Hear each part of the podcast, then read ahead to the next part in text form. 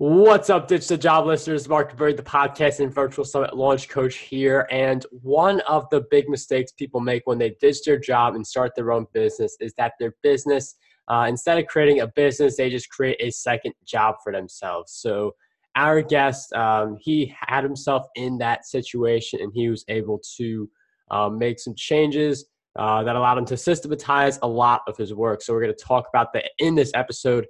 Our guest started his first business in 2011, but he was soon working 60 to 80 hours a week with a business that couldn't survive without him. It was at this moment when he started to systematize everything while empowering a team to run the business better than he could. His revenue then doubled to almost 500 grand while he worked less than 40 hours each week. Our guest then sold that business for three times net profit, and he now helps ambitious business owners to automate their businesses so they can leverage their business to build a life that they love. Our guest who joins us for this episode of Ditch the Job is none other than Paul Maskill. Paul, it is a pleasure to have you on the show. Yeah, thanks, Mark. Paul, I'm happy to have you on Ditch the Job. And I feel like this is such a great topic because there are people who they do ditch the job only to create a job for themselves, not feel happy, uh, be doing all these hours. So can you share with us how you went from ditching your job to then being at that 60 to 80 hour a week work schedule? Yeah, it's a great question, Mark. So, like most people who ditch their job, I was I was happy just doing anything other than working for somebody else. So, I kind of had you know maybe tunnel vision and i wasn't paying attention to some of these blind spots of well what happens when this becomes really successful and i don't have the systems and processes in place so you know, I was sick of working in a cubicle. I knew there had to be a better way of doing life, doing something you don't like for 40 years and then enjoying life just didn't really make sense to me. So I quit my job, started my business, started to have success. And like you said, I was working 60 to 80 hours a week. And it, at that time, it was like, this is awesome. I'd rather do this for 60 to 80 hours a week instead of sit in a cubicle for 40 to 50 and sit in traffic and deal with people that are miserable. So you know, at first it was fine, but then what I really realized was, like you said, I really just created another job for myself because if I wasn't working, I wasn't making money. And if something had happened to me, really the biggest question that made me start changing was what happens if I got hit by a bus? And I realized that if I got hit by a bus, I'd probably be in a worse position than I would be if I was working for somebody else because at least I would have had the benefits and I would have had the insurance and paid time off and disability and all these other things whereas entrepreneurs we might not have those those things in place yet. So it was really kind of a wake up call uh, luckily sooner rather than later uh, that i really needed to have people running this business because really that was that's probably everybody's dream anyway is to build a business and then have it run without us. But the only way that's going to happen is if we have people in place. So being able to put the systems and processes in place and then like you said empower a team and trust that team to do those things on behalf uh, it's a lot easier said than done. So, you know, that's really what made me realize it uh, and really encouraged me to take action because I realized I realized the same thing that I realized when I quit my job that the worst case scenario wasn't as bad as we all thought it was going to be. Mm. So when I quit my job, everyone's like, "What are you doing? You're crazy." And in my thought was like, "I'm crazy not to try this because if it doesn't work, I can always go get another job." And then fast forward a couple years, it was the same thing. The worst case scenario was I delegate everything it doesn't work and then i take it all back which is the exact position i was in at that time. So why not give it a go? Wow i mean so many insights there. I mean the worst case scenario i feel like we could just over exaggerate it and uh, sometimes that worst case scenario could really just paralyze it. So if we really think about it like you know paul's pretty much saying like i'm going this new path. If it doesn't work i can always go back to where i was but trying this new path, you know, has a lot of upside. So worst case scenario, you are where you at. Best case scenario, you have all this upside. And it is interesting how you mentioned at a job, like you have benefits, you've got uh, sick days and things like that you don't have as an entrepreneur. So it is important for us to build up that team. How would you recommend we build up on our team? Some people have different types of budgets, uh, but I feel like we could all get started somewhere. So what would you recommend for building up a team? Yeah, that's a great question. So I think really the key is to really understand it's a gig economy, right? So like 30 years ago, if we wanted to hire somebody to help us grow business, we kind of had to offer them at least part time, but more likely full time. It's like I don't have money to pay for that person. But now we can do we can hire people for literally, literally like an hour a day if we need them for an hour a day. So what I really recommend everybody is look at all the things you're doing. This is assuming you already ditched your job. You're kind of already at capacity, more or less. What are the things you're spending too much time on? And what are the things that you should be doing more of? So then, how do we free up more time to focus on the things you should be doing, the higher dollar amount items?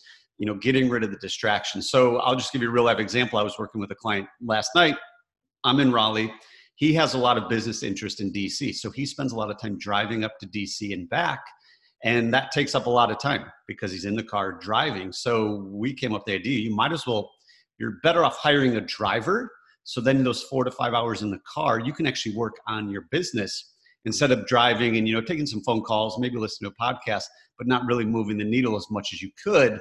And that was that's going to save him, you know, 15 to 20 hours a week. So really looking at the pain points and evaluating how you spend your time that's a whole nother question because we all have more time than we think. Uh, but at the end of the day, what determines our success is what are we spending our time on?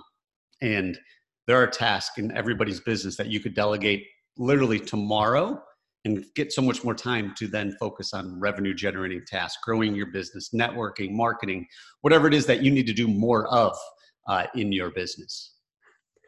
And I absolutely love this idea of just picking which tasks are the most important and focusing on those things that you know you have to do, but uh, aren't as revenue producing. Those are the things you delegate to someone else, like that four to five hour drive that Paul mentioned. That you get a lot done. Now, I don't know if you could work in the car in the passenger seat or whatever. Some people get car sick. That'll probably be my line. But you know, if you can. Uh, get that work done, that's such a great opportunity. And it's not like everyone's got that four to five hour commute. For some people, it's like social media posting. For other people, it could be like responding to some emails. There's just so many different things that we can delegate.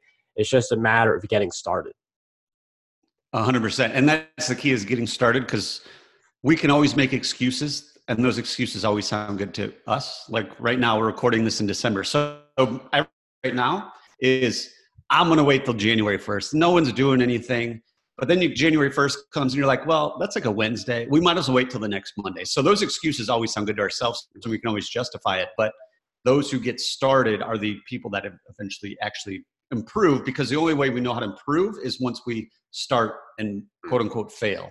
You know, you, it doesn't go as, as well as you wanted, but then you are able to then have knowledge and experience to then improve that process improve that system improve anything. But the key like you said is to just get started. So evaluating how you spend your time like you said it might be posting on social media. It might be just going into facebook groups and spending time engaging there. It might be I, I work with someone that's in real estate and they have to continuously post on Craigslist and Facebook for their wholesaling land, basically. So they're posting and reposting and anybody can do that if they have a set system to follow. So the key is to really evaluate your time get started and then improve it. And one of the important words there is systems because some people think if you just hire someone the problem is going to go away but you have to create the systems. And i'm wondering if you could share with us a little more on how you were able to systematize your work some of the uh, maybe growing pains of that and getting to the systematized level where you are now yeah. So, I mean, really, I think the first the first key is to kind of understand where where you're going. What do you envision your business to look like? So, it looks like this. I got Mark doing this for me. I got Joe doing this. I got a project manager doing this. Whatever it is, you kind of have your vision first. So, this is where we're going, and then you're going to work backwards to figure out how you're going to get there. And then the second thing to understand is it's not going to be perfect, right? So you're going to fail. You're going to fail forward. You're going to keep moving. But really, they make it so easy now to start creating these systems because we have the power of technology. We have a phone that is like the most powerful camera. Uh, if you go back five years, this is like camera that you could buy off the shelf. So using that to your advantage and using screen recording software. So this is real practical advice. If you're doing anything on a computer, you use something like Zoom or Loom or anything that will record your screen for free and you say, okay, this is how we're going to run this report and we're going to import it into Excel or whatever it is that you're doing. I do a lot of stuff in Excel, so I was always recording software, using screen recording software to do this. I'm voicing over, and now I have a training guide to give to anybody who can learn at their own pace. And even better, I don't need to have the overhead of an office. So I could send this to Mark, who's in New York or New Jersey, wherever you're at. Mark, this is how you do it you watch the video, you pause, rewind, fast forward, you learn it, and then you can do it. You no longer have to sit next to me, take down a bunch of notes, and then you go to do it tomorrow and you say man i know you told me how to do this but i totally forgot. That's how i learned in corporate america and it drove me nuts. Um, you know so that's the one way to do it if it's a computer task. If it's an in-person task you tell the person you're training mark hold my phone and record while i'm doing this. So if you're running some sort of service-based business i i'm a partner in a landscaping company so the easiest way to teach the new hire how to do it is hey new hire grab my phone. I'm going to show you how to prune this plant or whatever it is. And then they do it they watch it and now they have a video that they can watch rewatch and learn at their own pace saving everybody time energy and effort. And i mean the video is just so important. It's something i do as well because people can forget uh, people could think they're doing it right but they're not doing it right but a video just makes it so much easier for people to see what it is that they're supposed to be doing and it doesn't take that much time on your effort to produce a video, and then you don't get the back and forth like, am I doing this correctly or having to uh, micromanage? And I think that's the next thing we should talk about because some people they delegate, they build up the team and all these different things, but then they so like in your case, six to eight hours a week of work. That's what you were doing. You get that to forty. A lot of people in that scenario would then spend an extra twenty to forty micromanaging. So how do you uh, you know, like give work to other people, but not go that micromanaging route? Yeah, so I mean that's really a big mindset hurdle, Mark, because it's our baby. We started it. Nobody can do it as well as we can, and we have that mentality. So we have to understand first that 99% of the people in this world are really good people. They're not going to do something quote unquote wrong on purpose. They're going to do it wrong because you failed to give them something. Leadership, guidance, training, tools, something, because it, then it left guesswork and like, I don't know, he's probably going to think I'm stupid if I don't, if I can't figure this out on my own. So I'm to, I'm to think, I think he's to, he wants it done this way. So then they do it that way. They come back and they're all excited. And then you're like, well, really, I didn't want it done that way. So then I start micromanaging and I start having that mindset of, you know, why did I pay this person? I'm better off doing it myself. I can get it done faster. Why do I have to spend time training? But understanding that they're not doing something wrong on purpose. They're not like maliciously, ah, I'm going to do this wrong on purpose to make him mad. Nobody is going to do that. If we were really bad people, we would do things bad on purpose and nobody would be here. But we're all still here.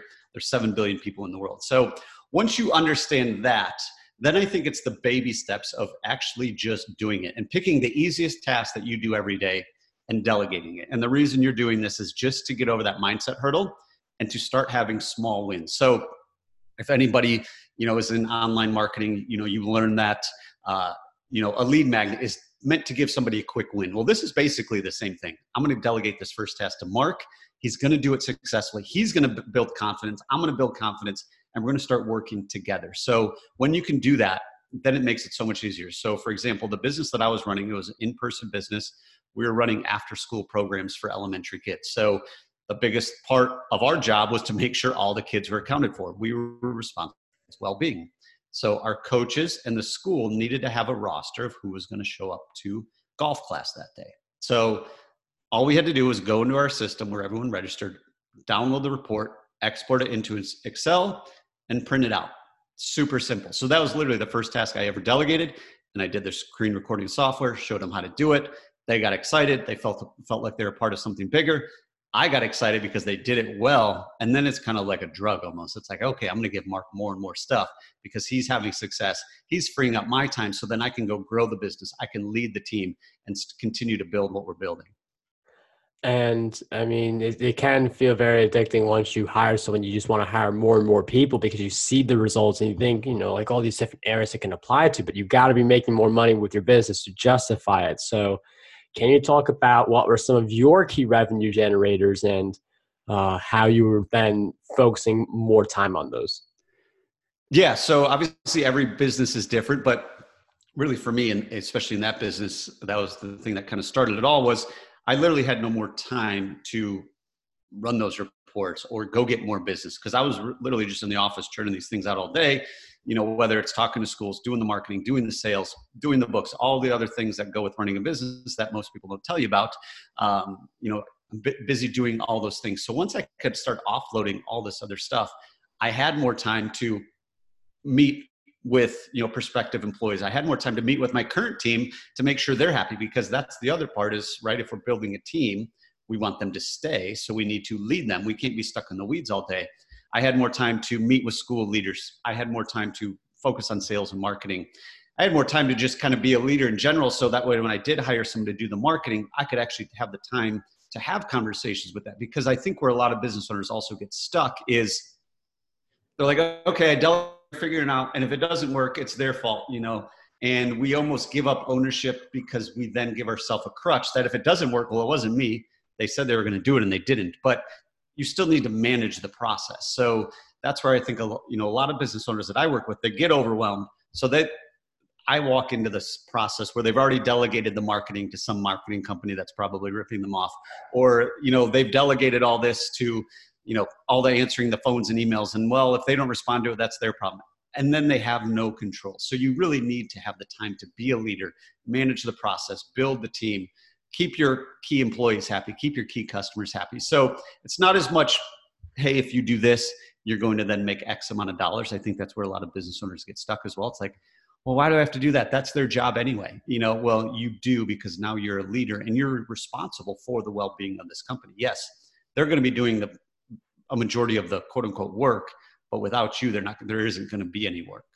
Mm. Yeah, and it's important. Paul mentioned to uh, treat your employees nicely and like to create a good culture because I mean, you're ditching your job because you hate it. You don't want to create that kind of experience for the people you hire. So, I mean, you, you, you definitely want to give them a place they could call home, a place where they feel appreciated, they feel valued. So, I definitely love that insight uh, that Paul mentions. I'm wondering, uh, for people who are wondering, like, where can we find your work? Where are some good places we can find you, continue following you on your journey?